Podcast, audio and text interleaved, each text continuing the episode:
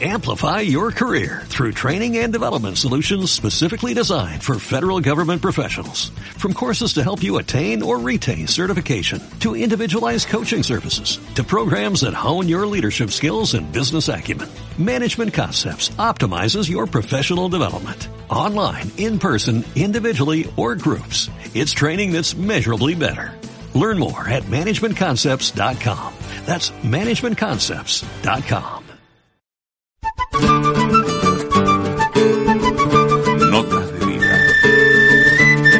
Declarado de interés municipal en la ciudad de Bahía Blanca por el Honorable Consejo Deliberante. Notas de vida con la conducción de Astor Vitali y la edición y realización artística en manos de Emiliano Randazzo. Espacio Publicitario. ¿Qué son las ciclovías? Las ciclovías son carriles delimitados en la calzada para uso exclusivo de bicicletas. En las ciclovías no deben circular, detener o estacionar ningún otro tipo de vehículos ni usadas por peatones. Por la ciclovía, en bicicleta. Manejate seguro. Municipio de Bahía Blanca. Pitágoras. Distribución de instrumentos. Pitágoras. Equipo de trabajo capacitado en asesoramiento. Satisfacción total de nuestros clientes. Productos de primera calidad. Pitágoras. Atención personalizada. Drago 63. Locales 19, 20 y 22. Bahía Blanca. 452 3013 291 571 7042 www.musicpitagoras.com Visitanos de lunes a sábados de 9 a 13 y de 16.30 a 20.30. Pitágoras, donde hacer música es posible. Pitágoras. Espacio Publicitario.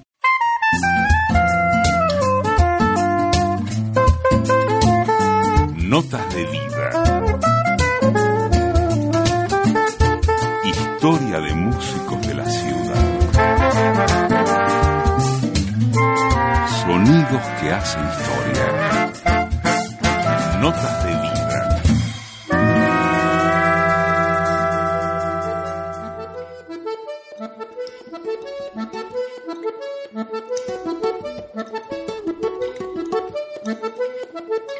Hoy, en Notas de Vida,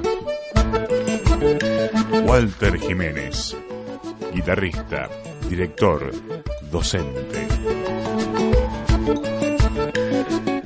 Walter Jiménez nació un 24 de noviembre de 1959. Su madre participó del coro universitario de Ramírez Hortazu. Ella escuchaba a Sandro o a María Elena Walsh en un combinado hogareño.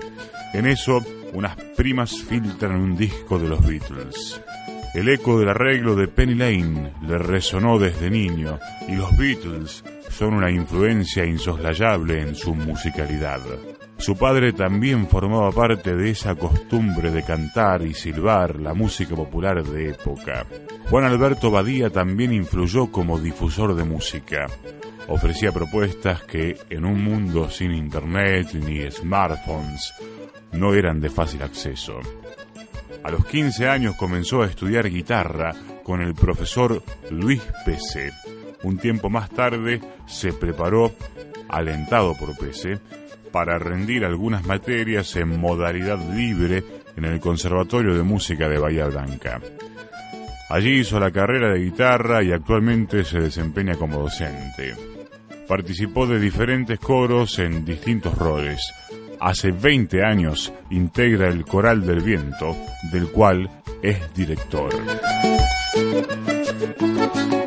Nos gusta hablar con gente de, que maneje el lenguaje de la música eh, vocal, porque maneja dos lenguajes, eh, o varios, o muchos, no sé. Eh, por un lado, el estrictamente musical, lo, lo rítmico, lo melódico, lo este, armónico, por otro lado, el lenguaje oral, ¿no? que es una característica que tiene la voz este, eh, cantada.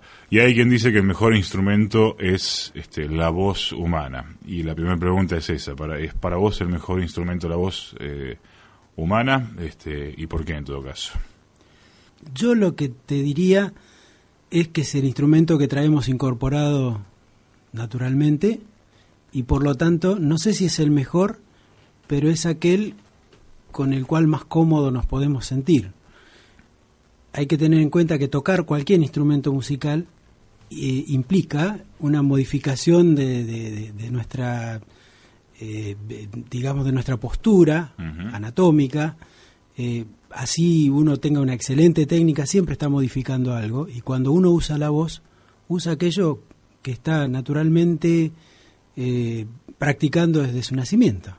Entonces, este, sí, creo que es, no sé si es el mejor, pero creo que es el más cómodo y el más este, funcional a, la música que uno puede producir, ¿no?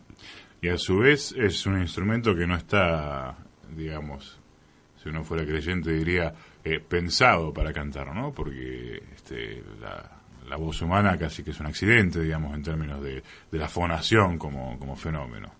Eh, eh, claro, eh, sí, seguramente, pero el, hombre se las ha ido arreglando, ¿no? Este, como para poder, este, desde, desde su voz, este, poder crear belleza, vamos a decirlo en esos términos, este, crear belleza no solo con la palabra, sino con melodías, con sonidos, este, que, bueno, nos pueden derivar en canciones, en obras musicales, este, extensas, cortitas, pero que realmente crean belleza, ¿no? El hombre se las ha arreglado muy bien, ¿no? Para eso. Dirigir es como tocar un instrumento. ¿Qué, qué es dirigir? Bueno, dirigir es, es muchas cosas. Este, en principio, eh, yo la, la, distinción que quiero hacer es que mm, en, el, en mi caso dirijo un grupo vocacional. El grupo vocacional eh, es aquel grupo que este, al no estar profesionalizado requiere eh, de una serie de herramientas para llevar la música a aquel que la está ejecutando, eh, que eh, salen de lo estrictamente, técnico. Es decir, yo no, le, no, es que les doy una partitura a mis coreutas y la salen cantando automáticamente y a primera vista. Es decir, yo tengo que manejar una serie de recursos para que ellos este, aprendan sus partes y manejar recursos que, bueno, tratamos de por supuesto, ir formando a la gente con el tiempo, pero este, en principio dirigir es un trabajo, eh, de, en, el caso de, los grupos vocacionales, que tiene mucho que ver con el ida y vuelta desde lo humano. Desde lo humano. Si vos tenés que en principio convencer al tipo que estás dirigiendo de que estás llevando un buen material, de que puede hacerlo, de que puede hacerlo, porque muchas veces hay que trabajar con la autoestima. Eh, vos, este, además, este, en, en, ese trabajo de dirección tenés que ser un poco eh, una estratega grupal este, para manejar los tiempos. Saber los tiempos en, que se desarrollará eso. Eh, claro, y saber en qué momento qué cosa, en qué momento tal otra, en qué momento dejar de insistir y descansar un poquito con este tema, en qué momento este, contar un chiste. Es decir, es, esto un, un, trabajo muy muy interesante. Por eso a mí me gusta cuando, cuando vos me preguntás este, dirigir, eh, yo lo quiero separar mucho de, de, aquel profesional que dirige, por ejemplo, una orquesta sinfónica, que debe tener mucho de eso. Hay subjetividades desarrolladas, como le decía a un director. Claro, exactamente.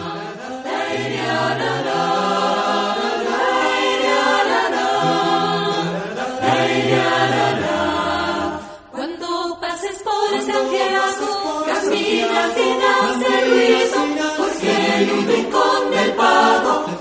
1980 Walter Jiménez participó de la cooperativa de músicos Cantares.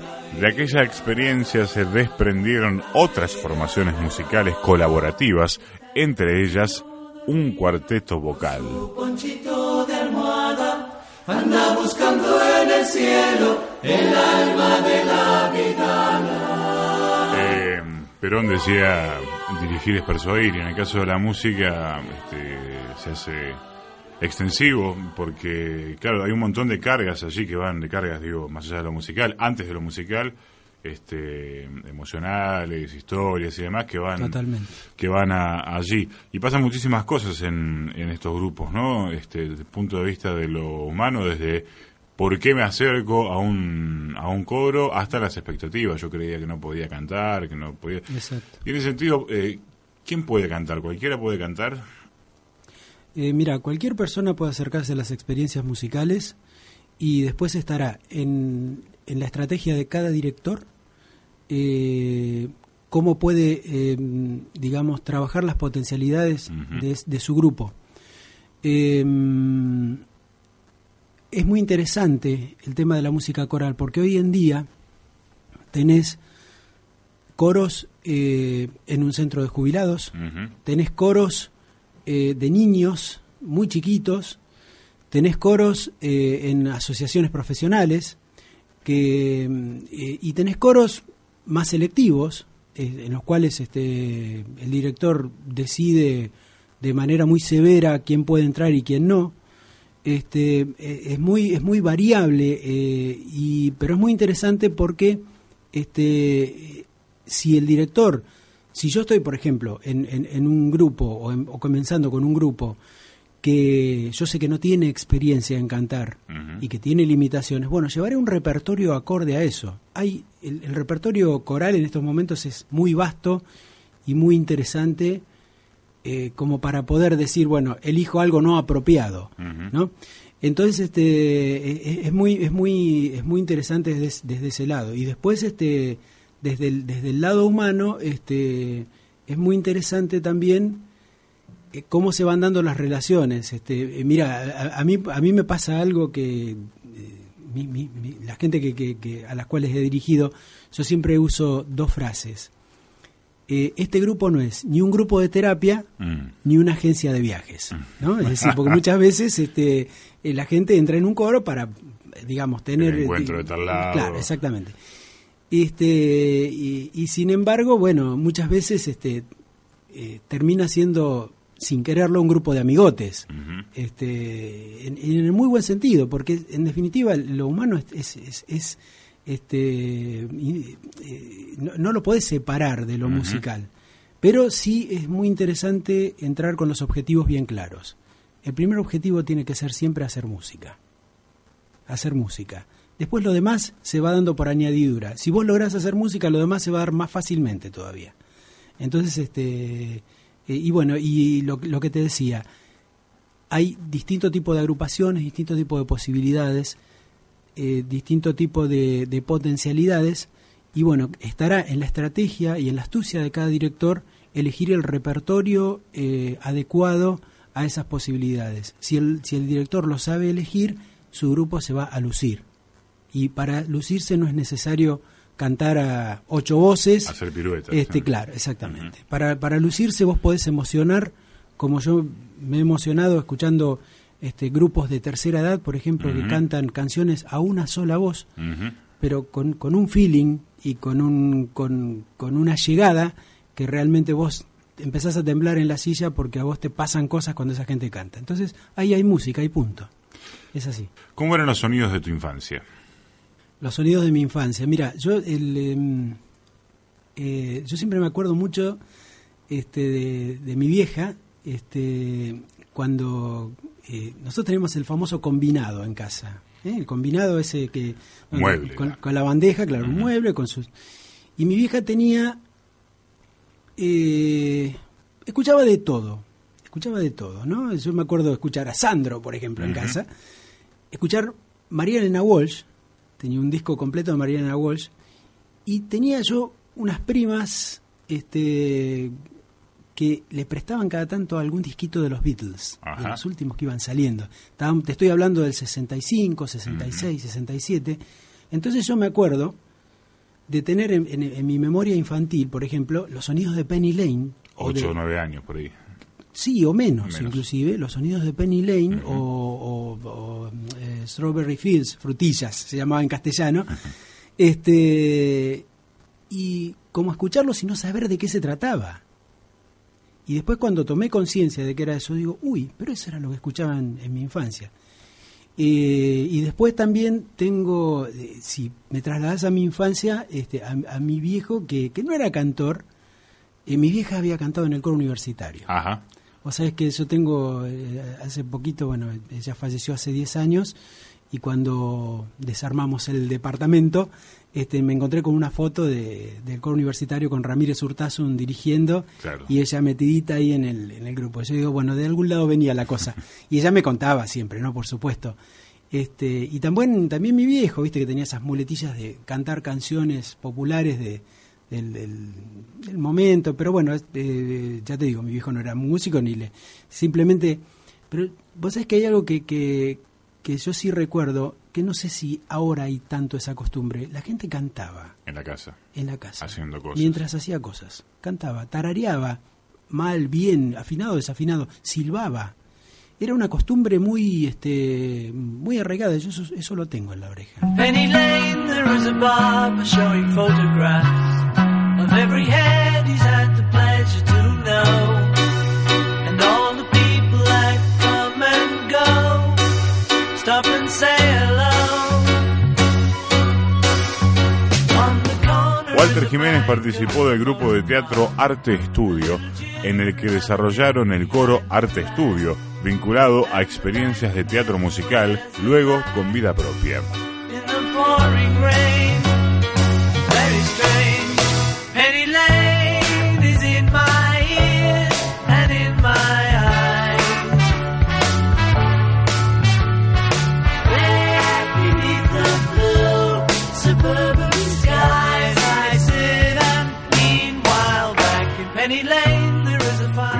Fire. ¿Cómo te acercás vos a la música, mm, digamos, a tu primera aproximación como estudiante, como intérprete, como...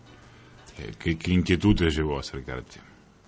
Eh, y me, 15, 16 años, eh, amigos eh, que tocaban ya la guitarra. Ujú.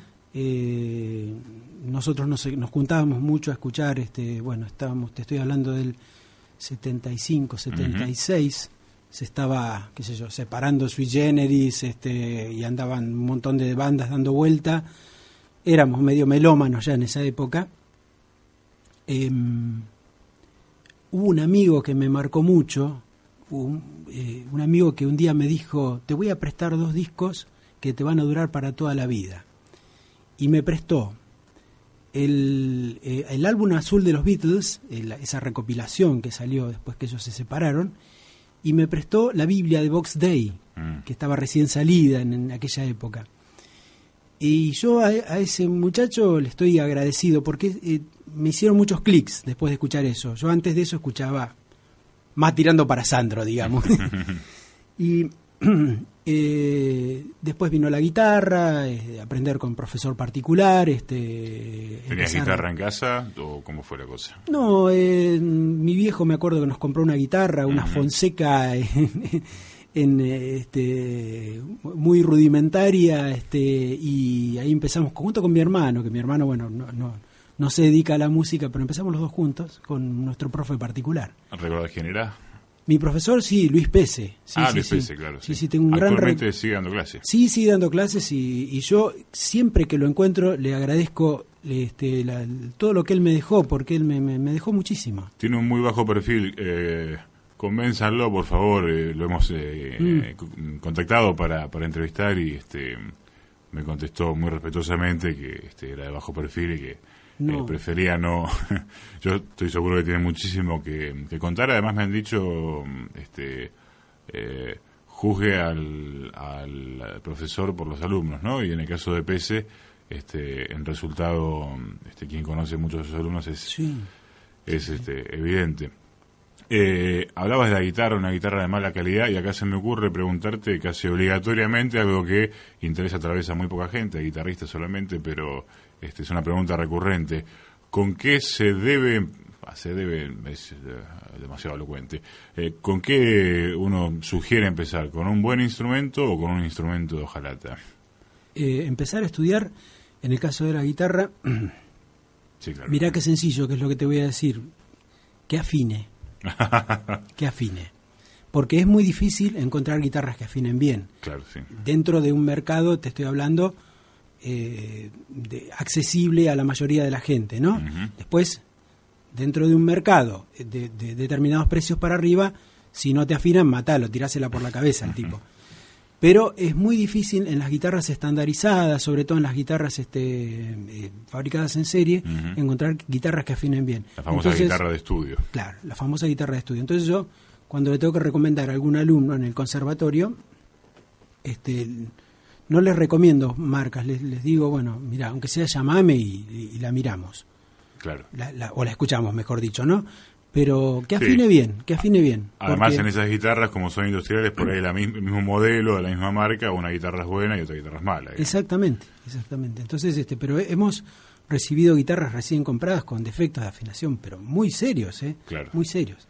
Y este, tenés que eh, recurrir después a un luthier que te la calibre y que, bueno, no Que por tiene el precio sentido. de la guitarra no Claro, tiene sentido. Exactamente.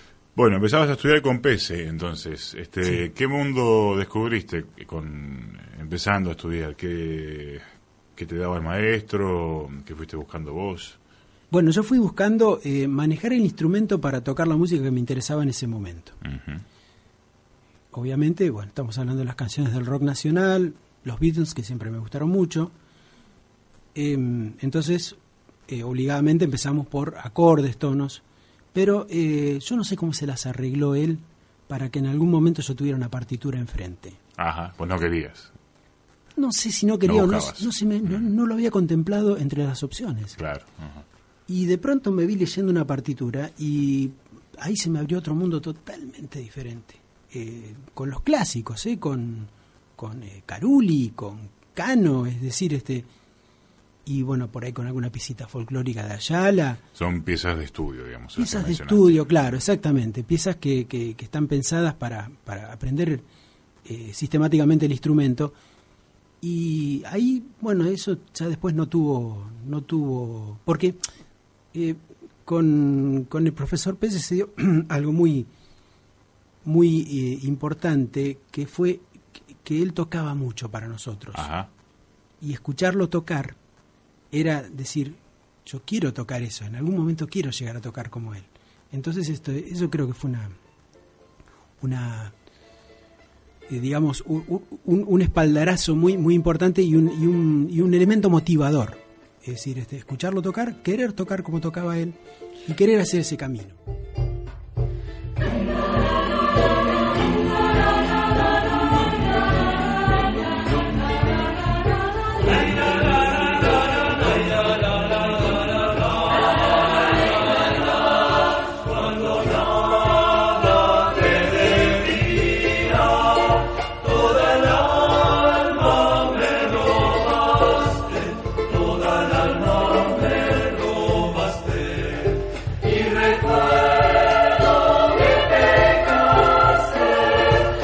1996, Jiménez es cofundador del Coral del Viento, formación que dirige actualmente. También dirigió el coro del Colegio de Abogados durante seis años hasta 1991 y el coro de Pedro Luro por unos 15 años.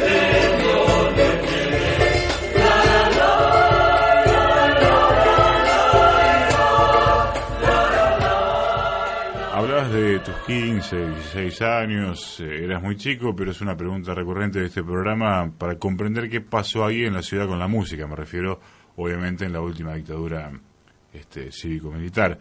Que con la conciencia que tenías en aquel momento, digamos, cómo te pegó, este, no sé cómo, humanamente, este, cómo lo viviste sería la pregunta. Em, sí, yo te diría que yo me puedo este, situar en ese momento. En la franja de gente que no era muy consciente de lo que pasaba. Claro. En casa era como que, viste, ah, menos mal que vinieron los militares, Ujú. viste, porque ahora va a estar todo bien. Hasta que de pronto, viste, yo volvía, yo vivía en el barrio Comahue. Yo vivía, volvía de ensayar con mi amigo, con el cual teníamos ya un pequeño dúo, proyecto de algo, y venía la noche y me encontraba a los milicos ah, tirados en el piso y que te pedían los documentos y que te Ujú. trataban mal y que, bueno, y ahí es como que empezabas a tomar conciencia de lo que estaba pasando. Eh, y después de a poquito uno fue despertando, despertando, despertando, hasta que este, tuve eh, el, el- el episodio, un episodio familiar de que uno de mis primos lo llevaron en el famoso grupo de la escuela técnica, aquel que llevaron como a 30 chicos. Eh, y bueno, ahí es donde nos terminaron de caer todas las fichas juntas a toda la familia. Eh, y a partir de ahí, bueno, por supuesto, eh, es como que te entraba el miedito. Eh, pero no, nunca dejamos de, mm, por ejemplo, en el tema de lo musical, eh, yo me acuerdo, por ejemplo, de juntarnos con grupos de amigos en algún lugar a escuchar temas de Silvio Rodríguez o de Patsy Andión. Que estaban absolutamente prohibidos, obviamente. Obviamente, obviamente.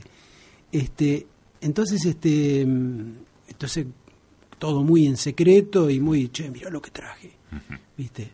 Y bueno, también que eh, era como que te, te sentías, viste, como medio superadito, solamente por hacer eso, viste, esa trampita. Sí, una transgresión, digamos. Claro, exactamente. sí, y ahí había, viste, bueno, uno, uno todavía no caía en la cuenta de lo que realmente estaba pasando. O sea, a pesar de, de todas las cosas que a uno le fueron pasando y que te fueron haciendo caer las fichas, eh, desde lo musical, eh, bueno, tratamos de, de, de- de- de- de- de- de mantenernos, este, digamos, incorruptibles, por decirlo de alguna manera, ¿no?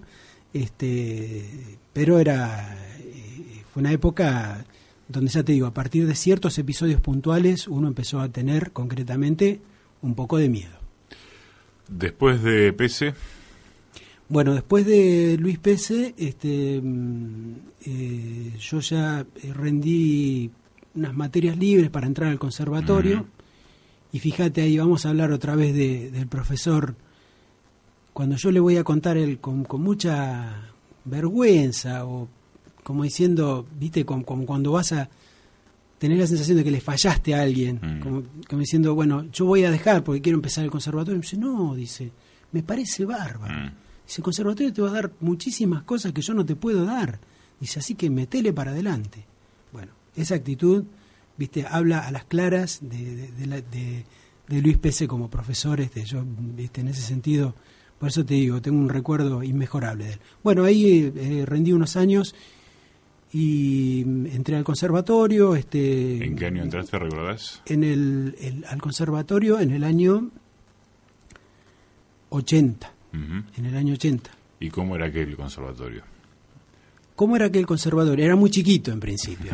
claro, chiquito porque te, eh, recién mudado a la casa de Belgrano.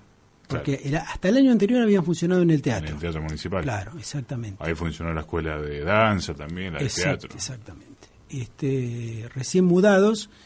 Y bueno, eh, yo lo que recuerdo es, si, si por decir como marca de época, este era un conservatorio donde todavía, digamos, eh, la, la, la vedette era la música académica, Claro. de origen europeo. Eh, si bien en ese sentido los guitarristas tuvimos una cierta ventaja siempre ya desde, desde, desde esas épocas. Y porque es un instrumento medio intruso, ¿no? Eh, En- Exactamente, se vino como a, a meterse por, por, por el ventiluz, ¿viste? Están los de la orquesta sinfónica, digamos, los clásicos y la guitarra. Claro. Pero eh, eh, es que como que la guitarra pisaba en los dos terrenos. Este, es decir, Claro. por un lado tenías la posibilidad de tocar Bach, Sor, este, que era fantástico, ¿no? no este, pero también tenías la posibilidad de tocar este, obras de Falú, este, o, o- o ya algunos primeros arreglos de música popular. Este, entonces, en ese sentido, el guitarrista siempre tuvo un poquito más de, no digo una cabeza más abierta, simplemente ot- otras Otra posibilidades de, de tener otras miradas. Y en ese sentido, bueno, en- todavía en esa época tenía, estábamos en, un, en una institución que llevaba bien puesto el nombre, conservatorio. Este, pero era, eh, yo tengo muy buenos recuerdos de esa primera etapa porque al ser un, un, eh, digamos un- una, una pequeña familia este, eh, teníamos mucha interrelación con músicos de, de todos los instrumentos y eso nos enriquecía a todos este eh, después hubo ya cambios de planes cuando cuando avanzábamos un poquito. Pero bueno justo eh, en esos años también comenzó la carrera de educador musical que esa carrera le, le dio al conservatorio como una un nuevo aire fresco porque ya este, vos en- te encontrabas con gente cantando canciones infantiles, este, Claro. buscando, arreglando cosas, este, ¿A quién querés escuchar en este programa? Lo podés contar en notasdevidaradio.gmail.com Espacio Publicitario. El dengue se previene evitando la reproducción del mosquito Aedes aegypti en agua limpia, quieta y con sombra. Desmalezá patios y jardines, limpia desagües pluviales y elimina recipientes que acumulen agua. O dalos vuelta cepillando su interior. Si tenés fiebre alta, más de 38 grados, dolor de cabeza y corporal, sarpullido, vómitos y dolor abdominal, no te automediques y consulta al médico. Dengue. Nos cuidamos entre todos. Municipio de Bahía Blanca. Pitágoras. Distribución de instrumentos. Pitágoras. Equipo de trabajo capacitado en asesoramiento. Satisfacción total de nuestros clientes. Productos de primera calidad.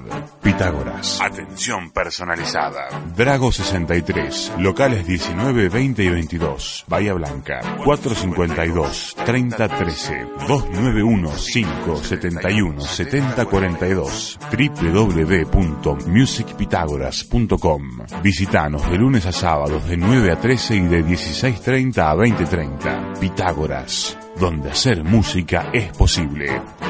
Pitágoras. Espacio Publicitario. Amplify your career through training and development solutions specifically designed for federal government professionals. From courses to help you attain or retain certification, to individualized coaching services, to programs that hone your leadership skills and business acumen, Management Concepts optimizes your professional development. Online, in person, individually, or groups, it's training that's measurably better. Learn more at managementconcepts.com. That's managementconcepts.com.